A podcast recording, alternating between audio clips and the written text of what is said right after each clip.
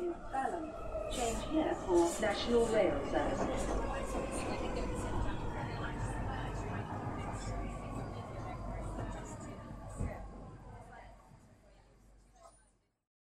Bine ai revenit în stația Londra. Eu sunt Manuel Cheța de la manuelcheța.com și tu asculti podcastul Un român în Londra. Suntem acum la episodul numărul 215, denumit Welcome Back to the UK. În acest episod 215 vreau să vorbesc despre impresiile mele legate de România lui 2022, că doar am fost acolo cu ocazia nefericită de săptămâna trecută, și despre lucruri care mă atrag la UK. Înainte de orice, fac un mic anunț. Podcastul de față este partea Think Digital Podcast Network și că mă găsești pe Podbean, iTunes, Spotify, pe radio.com și pe christravel.com. Desigur, vreau să pomenesc și o carte pe care o citesc în perioada asta, care se numește Innovator's Dilemma de Clayton M. Christensen și am ajuns chiar la partea în care aceleași lucruri și aceleași mișcări ciclice care au avut loc în industria de calculatoare, de exemplu, în industria de creatoare de hard discuri, s-a întâmplat același fenomen și în lumea excavatoarelor. De exemplu, când înainte excavatoarele se foloseau de fire metalice, iar mai apoi au trecut pe sisteme hidraulice. Este foarte interesantă cartea asta, Innovators Dilemma, în care ți se spune că uite, managerii care fac lucruri bune și potrivite pentru clienții lor, până la urmă duc firma în uh, mormânt, ca să zicem așa. Și ce poți să faci ca tu, ca manager de firmă, la un moment dat să reușești să evoluezi și să fii în ton cu, să zicem, vremurile. Și o carte foarte faină, nu uita, Innovators Dilemma de Clayton M. Christensen. Înainte de a intra în subiectele zilei, vreau să pomenesc niște oameni faini, cum sunt cei de la ROE Hub, The Romanian and Eastern European Hub, care îți oferă suport pentru muncă și violența domestică. Mai sunt cei de la The 3 Million pe Twitter, care se ocupă de drepturile europenilor și fac campanii super mișto. Mai sunt cei de la dreptul, Centrul Filia, care se ocupă de drepturile femeilor și un grup de ONG-uri unite cumva sub uh, acea siglă, eclair.org, se ocupă de conștientizarea problemei traficului de persoane. Patru grupuri foarte interesante, bineînțeles chiar și pe Londra sunt probabil zeci și zeci de ONG-uri care se ocupă de problemele românilor sau est-europenilor, însă până la urmă m-am hotărât să promovez în podcastul de față cam astea patru. Acum că am pomenit de grupurile care mă interesează și pe care vreau să le promovez, vreau să trec și la subiectele de zi cu zi, ca să zicem așa. Iată că în anul de grație 2022 am ajuns să vizitez România, deși nu era tocmai planificat, mai ales că am, mergem, am mers în România cu ocazia unui eveniment foarte nefericit, în mormântarea nepoatei noastre. Și uite că cu ocazia asta am mai reușit să-mi fac câteva impresii legate de România lui 2022 și zic eu, vreau să fiu cât de cât uh, obiectiv, ca un, uh, uh, să zicem, vizitator oarecare în România, mai ales că n-am mai fost în România din 2019. Și n-aveam de gând să merg nici anul ăsta, dacă e să fiu sincer, pentru că sunt foarte multe lucruri de vizitat, chiar și în UK. Am deja imediat șapte ani de zile de UK și am vizitat ceva locuri, dar vreau să vizitez mult mai multe, pentru că îți dai seama, când te hotărăști să stai într-un loc, e bine să cunoști lucrurile din mai multe puncte de vedere din orașul tău, din zona în care stai, din regiune și așa mai departe, ca să înțelegi cât de cât cultura locală. Și așa cumva am uh, vrut să văd România ca prin ochii unui turist. Și au fost lucruri care mi-au plăcut, unele care nu mi-au plăcut. Am să pomenesc câteva lucruri așa în următoarele câteva minute pentru, să zicem, românii care n-au mai fost în România de ceva timp bun. Am fost cu avionul, am aterizat la Otopen și ce mi-a plăcut să văd acolo este faptul că găsești un tren care te duce direct în gara de nord. Este un lucru foarte bun, trenul ăla circulă cam uh, o dată la jumătate de oră, plătești 4 lei și te duce în gara, în gara de nord, de unde poți să-ți iei alte trenuri pentru plecat în România, bineînțeles în cazul meu pentru plecat către București.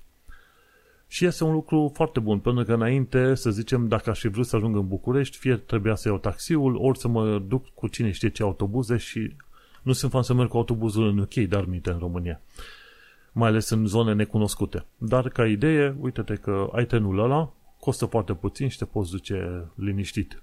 Și mi se pare că poți să cumperi chiar de la casa aia bilet către Brașov direct. Casa aia de la Otopen, ca să zic așa.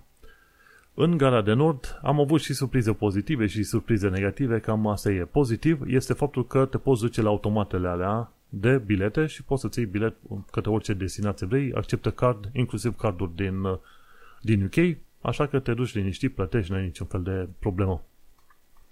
Dacă te pune nevoia să ai nevoie de un WC, o toaletă, în niciun caz să nu te duci la toaletele alea publice din, din Gara de Nord, din București. Efectiv, sunt atât de infecte încât oamenii ar trebui să se dea ție bani ca să te duci să-ți faci nevoile acolo, nu invers. Ce s-a întâmplat? La un moment dat am uh, intrat la wc și nu era lumină jos acolo, nici nu știai cum să nimerești cabinele de toaletă. Și când uh, m-am pus pe un vas de toaletă chiar în zonă acolo, ce am descoperit era o gaură cât un pumn, cât o mână de om în uh, panoul despărțitor între toalete. Și tocmai ce fusese un om înaintea mea pe acolo, îți dai seama, dacă era ceva mai luminat, să puteau oamenii vedea dezbrăcați când stau pe wc pe acolo. Este extraordinar de ciudat să descoperi un asemenea wc mai ales în gara de nord, vizitată de, cine știe, tone de oameni care vin în uh, România chestia cea mai dureroasă în toată afacerea asta este și că trebuie să-ți iei hârtie igienică de sus. Că nu există hârtie igienică jos la cabina de wc Nu e luminat, e gaură și plus trebuie să-ți iei hârtie igienică de sus. Dacă nu ai hârtie igienică suficientă, nu știi cât trebuie să-ți iei, ăla ești. Plus că dai și 2 lei. o enormitate până la urmă pentru mizeria aia de wc public. Tocmai de aceea o bună parte dintre oameni preferă să se ducă la McDonald's în zonă, își cumpără o cafea ceva de pe acolo și se duc la wc BC-ul ăla nu este cel mai simpatic, dar în schimb este mult mai mișto sau cum să zic, este un BC regesc comparativ cu ceea ce găsești la toaletele alea publice din uh, Gara de Nord. Este execrabil. Mi-a rămas așa minte pentru că nici WC-urile din uh, crișme, din ceva crișme amărâte din București nu sunt atât de urâte și de nașpa pe cum sunt uh, uh cum e toaleta aia publică din Gara de Nord. Asta ca să știi, be warned, cum, cum se spune.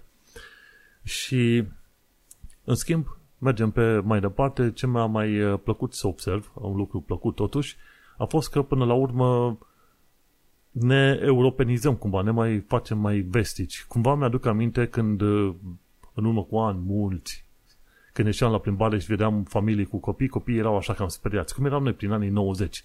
Copiii speriați, bătuți, ametriți, ce vrei tu, uh, vorba aia, cu minți. Uite ce copii cu minte ai tu, și așa mai departe, cu minți ai tu. Dar uh, nu, copiii erau bătuți acasă, îți dai seama. Dar acum ce mi-a plăcut să văd, familie ieșită la plimbare și toată lumea mai zâmbăreață, mai deschisă, mai vorbitoare, mai ce vrei tu. Zic, uite, când ești, ești la plimbare prin Londra, tot așa vezi familii fericite și copiii vorbesc cu părinții, părinții cu copii, cumva într-o, într-un uh, tablou mai normal, așa ca să zicem așa. Cumva, cumva ne ducem și noi către normalitate. Să sperăm că nu ne vin rușii peste cap iarăși să nimerim iarăși decade întregi sub uh, uh, mântuirea rusească, ca să zicem așa. Și ăla a fost un alt lucru care mi-a plăcut. Și zic, băi, hai, pentru prima oară în viața asta mea, vreau să mă duc și eu cu clasa întâia, cu trenul de la CFR, ca să stau în liniște. Greșeală mare. Adevărul este că biletele de tren sunt atât de ieftine acum comparat cu salariile, încât uh, fie că te duci la clasa întâia, fie că te duci la clasa a doua, ai bani de să te duci ori în oricare parte și nu e mare lucru. La clasa întâia era undeva pe la vreo 66 de lei biletul pentru București către Brașov, pe când biletul de clasa a doua era probabil 30 spre 40 de lei. Dacă stai să te gândești bine, un taxi te costă dintr-o parte în alta a Brașovului, cam tot atât, 20-30 de lei. Biletele de CFR sunt chiar foarte ieftine, dacă stai să te uiți bine. În UK un bilet de cale ferată este foarte scump. Trebuie fie să-l iei cu mult timp înainte, fie să faci split fare, cum se spune, să împarți, să iei bilete de alea speciale care sunt deja pe rute, pe bucățele pe care le construiești într-un, într-un, într-o rută foarte mare. Și m-am dus la clasa 1 ca să descoper că era extraordinar de plin, toată lumea era plină cu bagaje pe acolo, toate cele, și așa îți dai seama că clasa 1 nu mai aici a fost vreodată, odată clasa 1. Dar uh, a fost mai comod, într-adevăr, însă a fost un experiment, nu o să-l mai repet, că nu are rost să arunc niște bani aiurea, așa.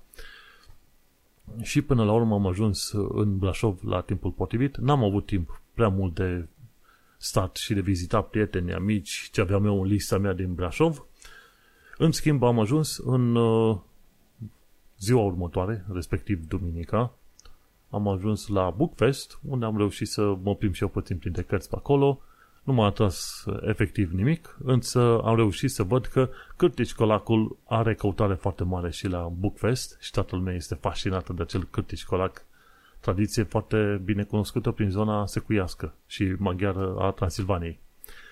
Mergând pe mai departe, când a trebuit să mergem în direcția Focșani pentru înmormântare, până la urmă am trecut prin uh, tot felul de zone cu serpentine și este un drum foarte lung la un moment dat, cu 70 de km de serpentine, nu ne-a fost prea bine mergând pe drumul ăla. Într-adevăr, peisajul este extraordinar și dacă vrei să te bucuri de un lucru, într-adevăr, în România, este că ai peisaje extraordinare. Chiar și Prințul Charles, la un moment dat, lăuda România pentru sălbăticia sa. Bine, e un alt mod de a spune că noi suntem nițele în urmă. Dar asta este altă problemă, altă discuție. Într-adevăr, peisaje foarte faine. Pe zona respectivă și la întoarcere am preferat să nu mai mergem pe aceleași serpentine, să ne întoarcem și, și să mergem pe la Oitus pe acolo, unde la fel este foarte interesant să vezi la înălțime cum arată munții, dealurile, ce vrei tu. Într-adevăr, România nu duce lipsă de locuri foarte frumoase și interesante, mai ales când te apropii de zona de munți.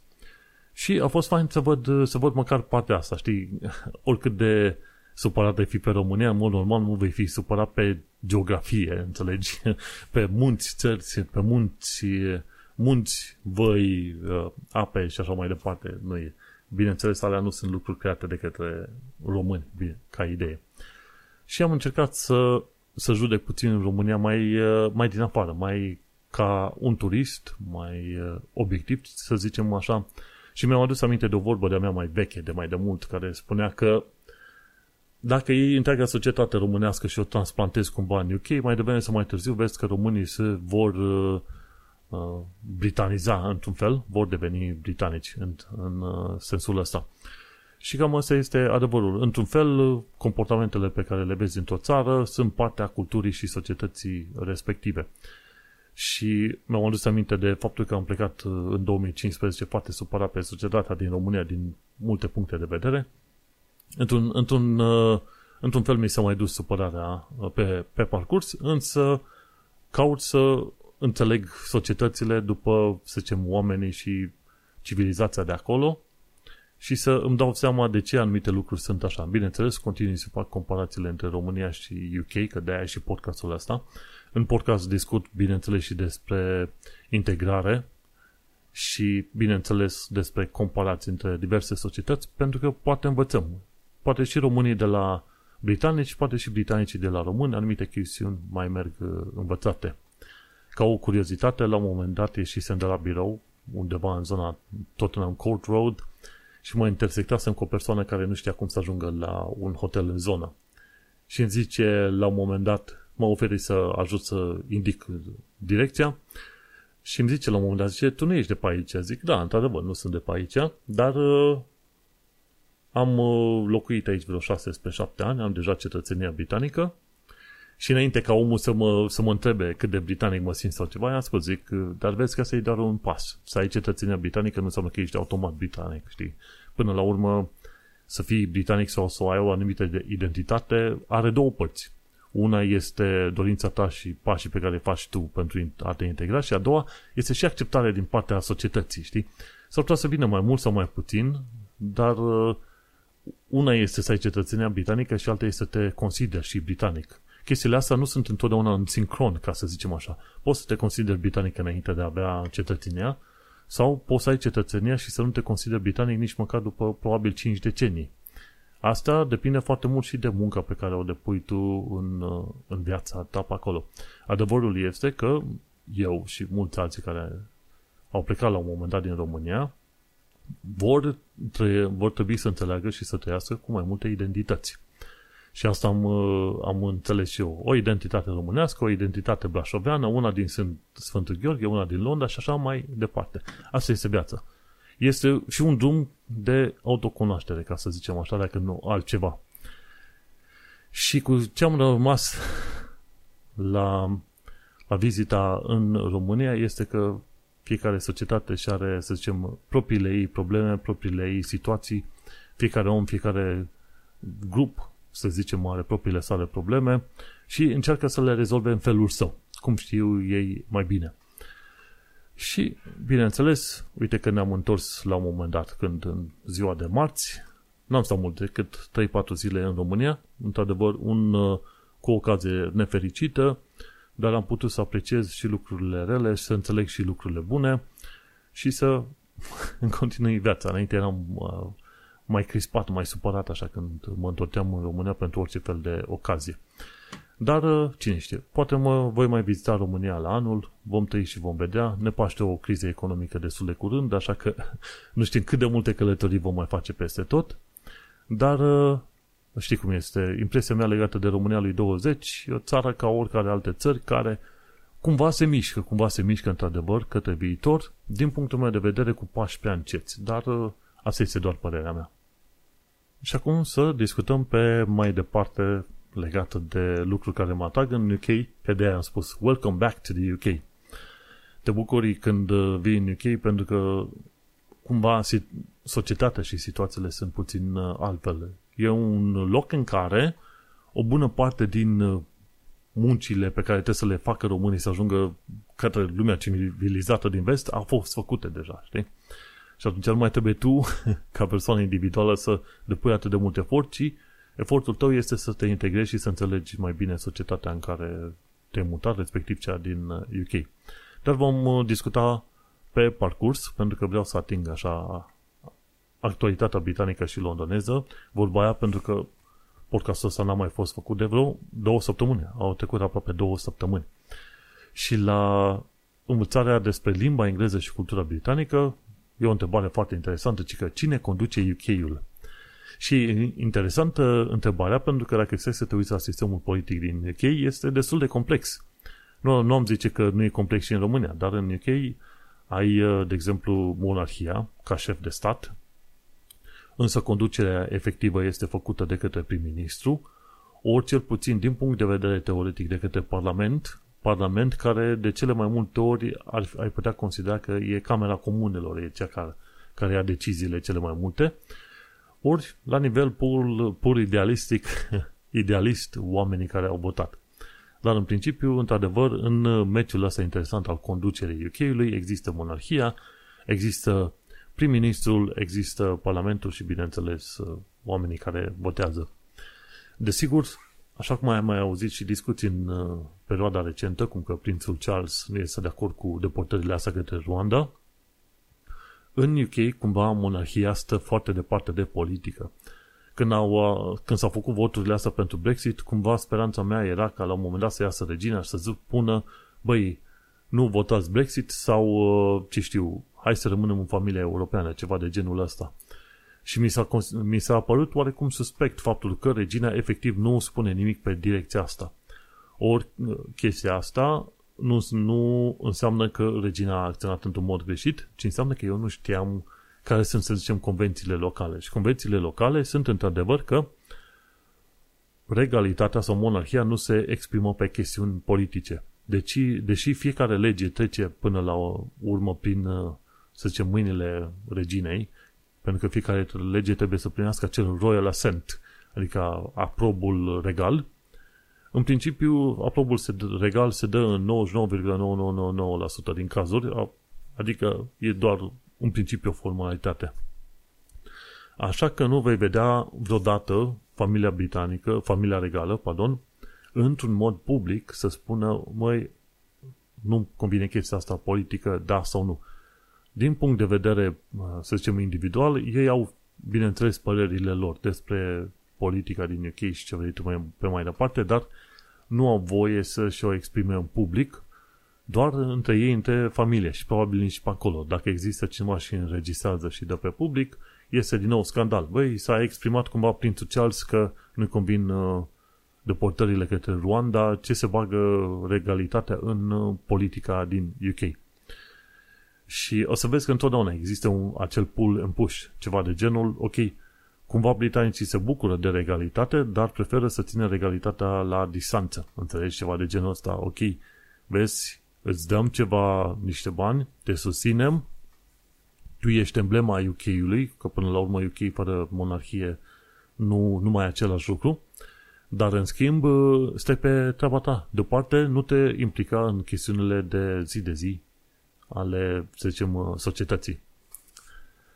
Și uite-te cum așa e de înțeles faptul că, într-adevăr, egalitatea nu, nu intervine în chestiunile politice și nici nu trebuie să te mire că nu intervine, pentru că asta este, într-un fel, o convenție.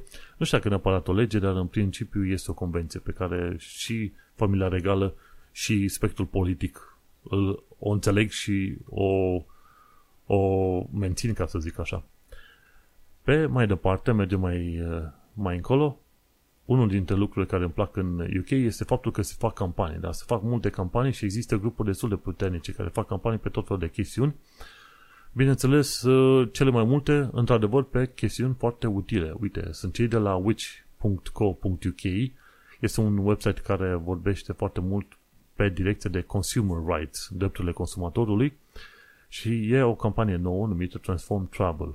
Și acolo îți introduci numele, postcode ce vrei tu și prin campania asta, de fapt, ce vrea Wichco UK, vrea ca departamentul de transport să se implice mai puternic în respectarea drepturilor oamenilor când e vorba de călătoritul cu avionul.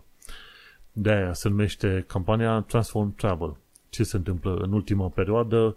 Au fost foarte multe, mai ales mi se pare cine era? Era compania TUI și British Airways au anulat zboruri cu oameni care chiar erau în avion la un moment dat. Știi, ceva de genul ăsta. Au, au anulat curse și atunci uh, au dat peste cap oamenii pe bandă rulantă. Dreptul tău ca și călător cu firmele astea aeriene, atunci când îți este anulat zborul sau în principiu când este anulat, tu să primești o cursă alternativă, să-ți plătească pentru o cursă alternativă, poate chiar și în altă zi, nu să îți dea neapărat refundul. Refundul este bun, dar de cele mai multe ori firma deja ar trebui să-ți pregătească o cursă cu, efectiv, cu alt avion sau cu altă firmă ca să te poți duce. Și oamenii nu prea știu drepturile și inclusiv British Airways a, a încălcat drepturile călătorilor de mai multe ori. În atât de mult încât, până la urmă, uite că inclusiv autoritățile a făcut scandal în ultima perioadă și a spus, măi, dacă voi nu sunteți în stare să duceți zborurile la capăt, măcar anulați-le de pe acum, nu ca omul să se ducă la, aer- la aeroport și să descopere că avionul ar trebui să zboare într-o oră, dar a fost anulat, ok? Și atunci a ieșit scandal destul de mare în uh, perioada asta, pentru că e sezonul de vară și vara cât mai mulți britanici vor să fugă efectiv în țările calde, respectiv, ce știu, Spania, Portugalia, ce vrei tu, Grecia, Turcia, cam astea sunt zonele în care se duc în Europa britanicii. Și atunci, uite că inclusiv uh, departamentul de transport a făcut vâlvă pe chestia asta. Zice măcar anulați zborurile de pe acum. Și vom trăi și vom vedea cum este și cu campania asta Transform Travel, care cere ca departamentul de transport să aibă ceva mai multe, cum se zice, mai multe drepturi în a verifica ce fac uh, firmele astea de transport. Pentru cine ascultă podcastul, să nu uite să-mi trimite, să-mi trimite din când în când o sugestie sau o chestie legată de viața în UK. Ce îi place, ce nu-i place, aș vrea să văd de, de la ascultători, să aflu și părerile lor, ok, ce-ți place, ce nu-ți place pe UK, pentru că, bineînțeles, este un uh, mixed bag, cum să zicem așa, e o chestiune amestecată. Sunt și lucruri faine, sunt și lucruri nașpa.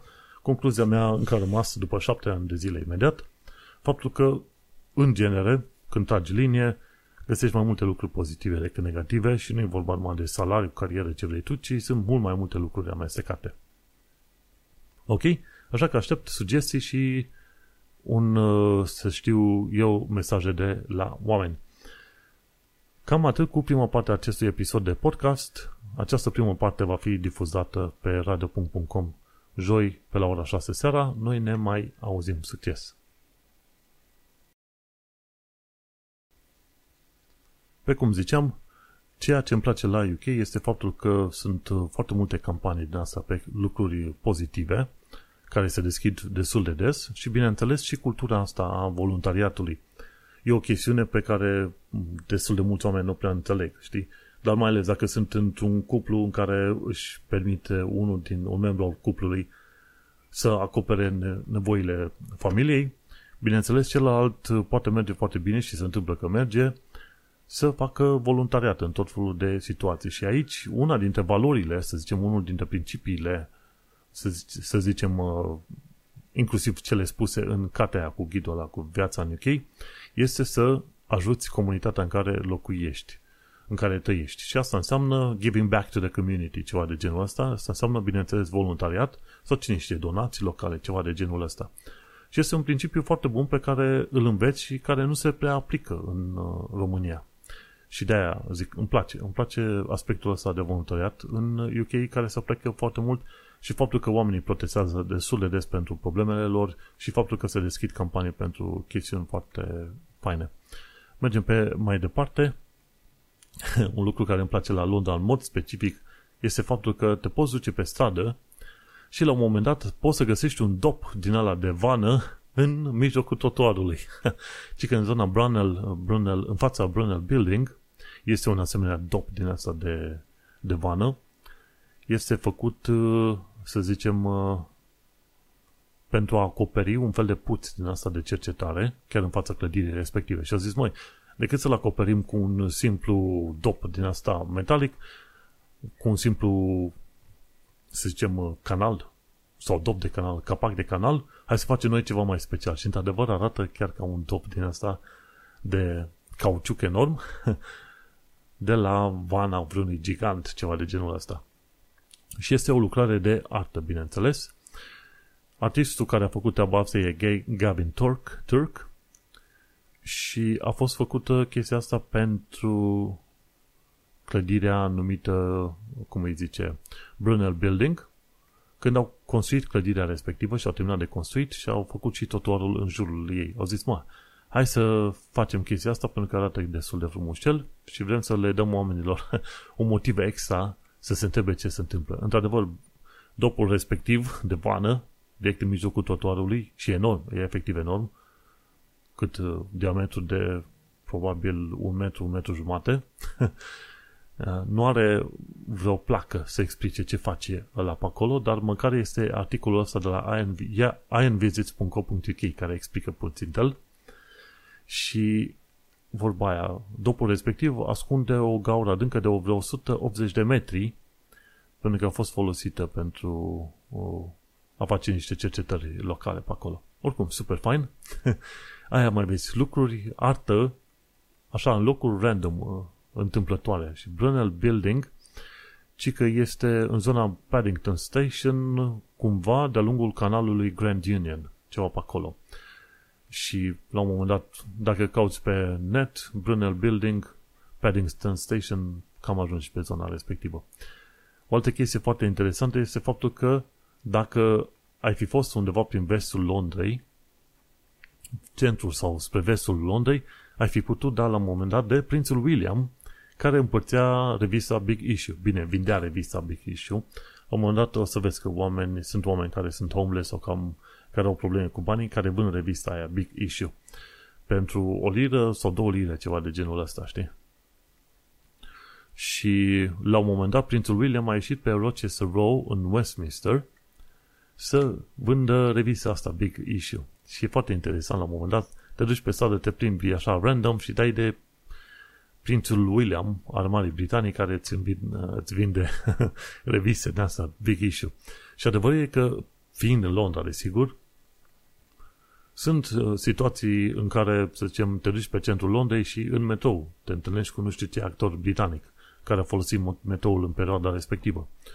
Ori întâlnești pe stradă personalitate politică, ori cine știu, un om uh, foarte cunoscut. La un moment dat ai șansa, prin Londra, să întâlnești asemenea oameni inclusiv regalitate din când în când. Bine, regina într-adevăr nu a circulat niciodată pe, pe străzi să vândă revista Big Issue, dar în schimb prinții au mai făcut treburi din asta și e o mișcare de PR într-adevăr, dar este foarte fain că cel puțin familia regală este implicată pe chestiuni sociale și într-adevăr pe chestiuni sociale familia regală este prezentă în foarte multe locuri, deschid charity-uri, deschid stații de poliție, de metrou, de ce vrei tu pe acolo, știi? Și e foarte interesant. La un moment dat, uite, puteai avea șansa, respectiv în urmă cu o săptămână, să te întâlnești cu prințul William pe stradă. Te uitai la el și zice, bă, nu cumva asemenea cu, cu ăla. și când era, zice, da, eu chiar sunt ăla, ups. Îți dai seama că au și forțe de securitate prin zonă, în poze nu apar, dar desigur au. Dar, uh, uite, un lucru care să-ți placă la Londra. Întâlnești oameni celebri pe stradă și nici nu, nici nu știi de unde să iei la un moment dat. Știi ceva de genul ăsta. Bun, mergem pe mai departe. Uite, legat de Elizabeth Line, pe care l-am folosit de câteva ori până acum și de care sunt uh, foarte bucuros. Și ajung foarte repede la locul meu de muncă, bineînțeles. Este un timp londonez, a făcut uh, în ultima perioadă tot felul de filmulețe asta, Exploring London. Și a făcut filmulețe strict legate de Elizabeth Line, a făcut vreo două, fiecare episod de vreo 15-20 de minute și l-am pus în show notes. Și explică până la urmă care este ideea cu Elizabeth Line, faptul că nu este o nouă linie de metrou, ci este o linie de tren normală care cumva trece pe sub Londra și se conectează. Vorbește și de timeline și vorbește și de arta folosită în diversele stații de metrou. Dacă ne-ai ajuns vreodată, de ce nu folosește Elizabeth Line și noi vrem să o folosim, să mergem la capetele Elizabeth Line, gen Abbey Wood în uh, sud-est, uh, Shenfield în nord-est și mai e Reading și altele în zona de vest încolo. Chiar vrem să vizităm și ar merita vizitat pentru că de ce nu ești într-un singur loc. Am înțeles că undeva prin toamnă se deschide stația Bond Street, deocamdată este închisă, și probabil pe la anul prin vară toate brațurile astea de Elizabeth Line vor fi unite într-o linie completă și va fi super mișto. Și asta înseamnă că nu o să mai ai brațurile alea de la Abbey Wood la Paddington, după aia de la Paddington la Heathrow sau Reading, ori de la Liverpool Street către Shenfield. Știi, deci în principiu ai vreo trei brațe diferite. Vor fi unite toate trei și va fi mult mai ușor de folosit. Este drept că am ratat până la urmă să văd acel uh, Jubilee, Platinum Jubilee, chiar în centrul Londrei, însă până la urmă cred că am văzut la un moment dat pe câteva materiale video pe YouTube și a fost ok, ca să zicem așa. Au fost și foarte multe avioane în zbor din astea militare, mi se pare vreo 70 în total, pentru că se sărbătoresc 70 de ani de zile de domnie. Se pare că regina Elisabeta II UK-ului este a doua persoană din lume ca lungime în ceea ce privește timpii de domnie, efectiv 70 de ani de zile, ceea ce este un record. Este a doua din lume și este prima pe UK, ca să zicem așa. Tot legat de regină, cineva a făcut la un moment dat un poster din asta cu God Save the Queen și are și un javelin din la un Enlow, mi se pare, nu neapărat un javelin. Foarte interesant să vezi efectiv regina în vârstă așa și cu un javelin pe umări. Gândește-te că javelinul ăla are vreo 20 de kilograme numai aparatul în sine, știi? E făcut de cineva din Ucraina, îți dai seama. În momentul de față, cu războiul Rusia versus Ucraina, UK-ul și SUA sunt extrem de celebre și iubite în uh, zona respectivă, în uh, efectiv în uh, Ucraina. Din motive evidente. Ei ajută cu bani și cu armament și cu ce vrei tu pe acolo din, uh, și cu cine știe ce alte chestiuni. Ce am mai aflat de curând este faptul că acum suntem într-o situație în aia once in a generation time. Știi cum este? Am povestit de multe ori în podcastul ăsta că e, e cum puțin cam nașpa să faci parte din uh, evenimente din alea istorice. Și adevărul e că facem și în UK, în momentul de față, faci parte din mai multe evenimente istorice, așa, la oaltă, efectiv. Una la mână e Brexitul. Și Brexitul, ca poveste, nu se va termina nici probabil în 5 ani de zile de acum încolo. Poate după 10 ani de zile se mai calmează treaba, dar efectele vor fi resimțite în permanență. Pentru că ce am reușit să văd, mi se pare sunt ăștia de la ITV News, da, itv.com, au spus, domnule, efectiv costul Brexit înseamnă o tăiere la de 5% din produsul intern brut al UK-ului, respectiv o pierdere de 31 de miliarde de lire. Și asta înseamnă că odată ce a avut pierderea de 5%, e pierdere în permanență, efectiv. Știi, când te uiți pe un graf, la un moment dat graful se duce, graficul se duce pe o anumită direcție, în cel muți mai jos cu 5% și așa zici. Deci, în mod permanent, creșterea economică a UK-ului a fost uh, uh, blocată sau a suferit 5% efectiv din uh, pur uh, numai și numai din cauza Brexitului. Și este un lucru nu, nu, nu mic, știi? La un moment dat uh, se lăudau conservatorii că, uite, UK-ul va câștiga nu știu câți bani. Că se plătea, UK-ul plătea către, să zicem, Germania, pardon, nu către Germania, către Uniunea Europeană, o tonă de bani, știi? O tonă de bani în sensul că se duceau ceva miliarde, mi se pare vreo 10 miliarde pe an. Dar uite-te că în momentul de față UK-ul a pierdut vreo 31 de miliarde de lire din uh, tot felul de chestiuni din asta pe ordine economică, adică mai vinzi la fel de bine pe cum vindeai, acte, întârzieri, ce vrei tu.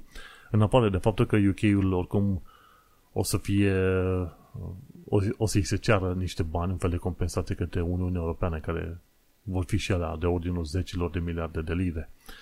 Și așa că, uite, Brexitul e o chestiune chiar uh, foarte costisitoare. Efectiv, uh, dacă era cineva să o facă și să-și permite să o facă, într-adevăr era UK-ul, pentru că până una alta UK-ul fie, în, fie că iese în Uniunea Europeană, fie că iese în afară, UK-ul întotdeauna va fi bine. E o țară puternică, are legături puternice, oamenii de aici până la urmă cam știu cum să scoată țara la liman, să zicem în felul ăsta, dar bineînțeles există și va fi în continuare durere. în niciun caz nu cum au uh, mințit Boris Johnson și ai lui, ok, let's get Brexit done. nu e done, prietene. tu termini cu Brexitul, dar Brexitul nu termină cu tine. Și așa mergând pe mai departe, într-adevăr, uh, normal că ceea ce ziceam once in a generation, ci că a, a, căzut, a scăzut economia UK-ului cu 0,3% în aprilie 2022. Iar ăștia de la Sky News chiar spuneau ci că once in a generation fall, o cădere odată pe generație, adică odată la 50 de ani de zile, ceva de genul ăsta. Și adevărul este că sunt, e perfect storm acum pentru UK, în sensul că ai Brexitul, care va aduce supărare și suferință an bun de acum încolo, pe lângă care pui COVID-ul, după aia peste care pui criza energiei, după aia pui criza petrolului, în perioada asta, petrolului, energiei și petrolului sunt cumva legate, mai pui și criza mâncării, de exemplu, pentru că, de exemplu, războiul din, uh, dintre Ucraina și Rusia, în momentul de față, a tăiat din cantitatea de ulei și făină care ajunge în UK, inclusiv în UK la tot felul de puburi și făceau ăștia probleme. Măi, cum mai facem noi fish and chips pentru britanicii noștri? Că imediat nu mai avem ulei, trebuie să luăm ulei din alte țări în momentul de față. Și atunci gândește-te, ai vreo 5 baiuri foarte mari care au lovit UK-ul din, din o serie de direcții și, într-adevăr, trecem prin evenimente de alea istorice și întrebarea mea pentru tine este e, cum îți convine să treci prin evenimentele astea istorice? E mișto să citești de ele cumva în, în uh, manualele de istorie să zici, băi, cum au supraviețuit ăia prin perioada de pandemie? Oare cum au fost? Știi, te gândești la, la situațiile alea. Oare cum au fi trăit aia prin, prin pandemia aia spaniolă, gripa spaniolă în 1918? E bine, probabil că oamenii care trăiau în perioada respectivă chiar nu vreau să facă parte din evenimentele alea istorice, la fel cum noi acum. Nu vrem să facem parte din evenimentele astea istorice. Dar, guess what? Evenimentul istoric ți se întâmplă, nu e ceva pe care îl ceri tu să, să se petreacă, ci uite că ți se întâmplă. Așa că, dacă supraviețuim cumva perioada asta, inclusiv a războiului sau Ucraina-Rusia, probabil o să avem ceva de povestit peste, ce știu, 10-20 de ani de zile încolo. Alte chestii legate de, de lucru de povestit sunt uh, efectiv 5 ani de zile de la Grenfell. Ceea ce s-a întâmplat la Grenfell acolo se pare că nici în momentul de față nu au fost arestați oameni vinovații pentru neglijență pe acolo.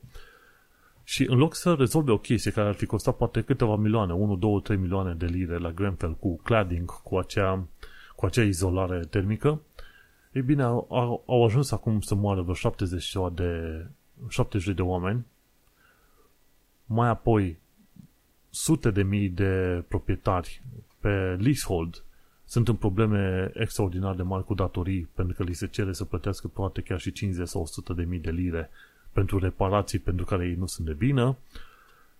Și mai apoi uh, s-au făcut tot felul de anchete și încă durează prea mult până se fac alte anchete, se, se aruncă cum se, cumva vinea dintr-o parte în alta și încă niciun om n-a fost uh, efectiv uh, anchetat și închis pentru neglijență, pentru că acolo a fost o neglijență clară din, uh, din partea Westminster Council, care te poți gândi, Westminster Council, oameni foarte bogați, ce ziceau? A, dacă avem săraci pe teritoriu, dă dracu, nu ne pasă de viața lor, ce dacă la un moment dat ar putea arde acolo, de naibii.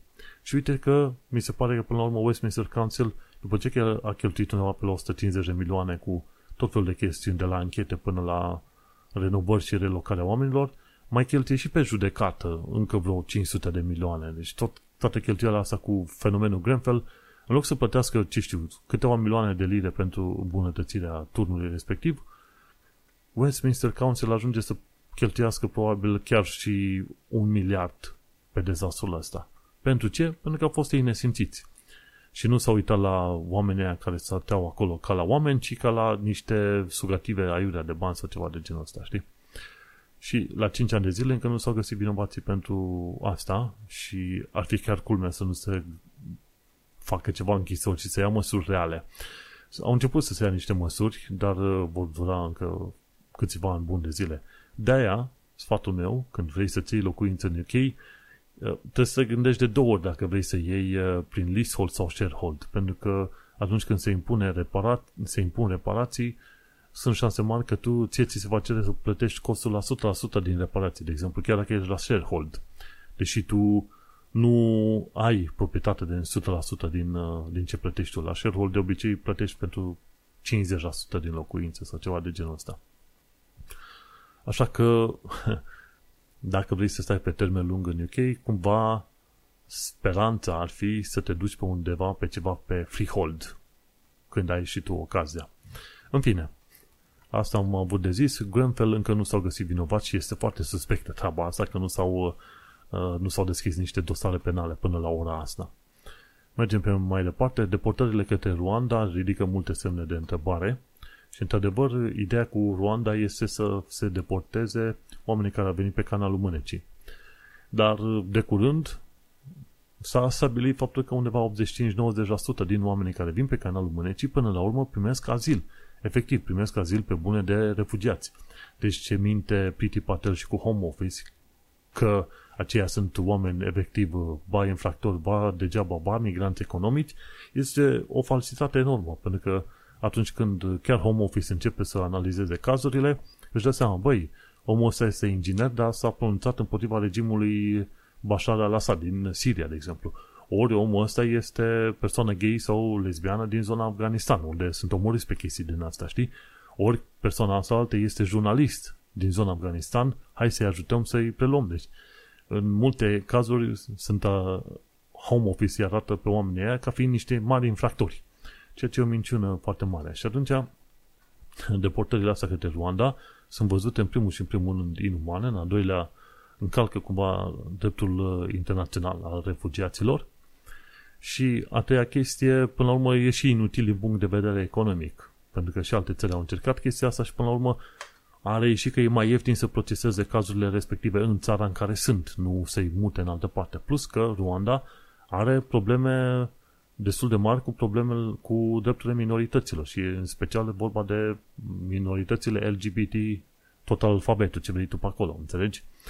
Și e culmea că te pui să deportezi oameni într-o țară care la rândul său are probleme cu drepturile oamenilor. Asta e o altă chestie de discutat. Și cam asta este treaba.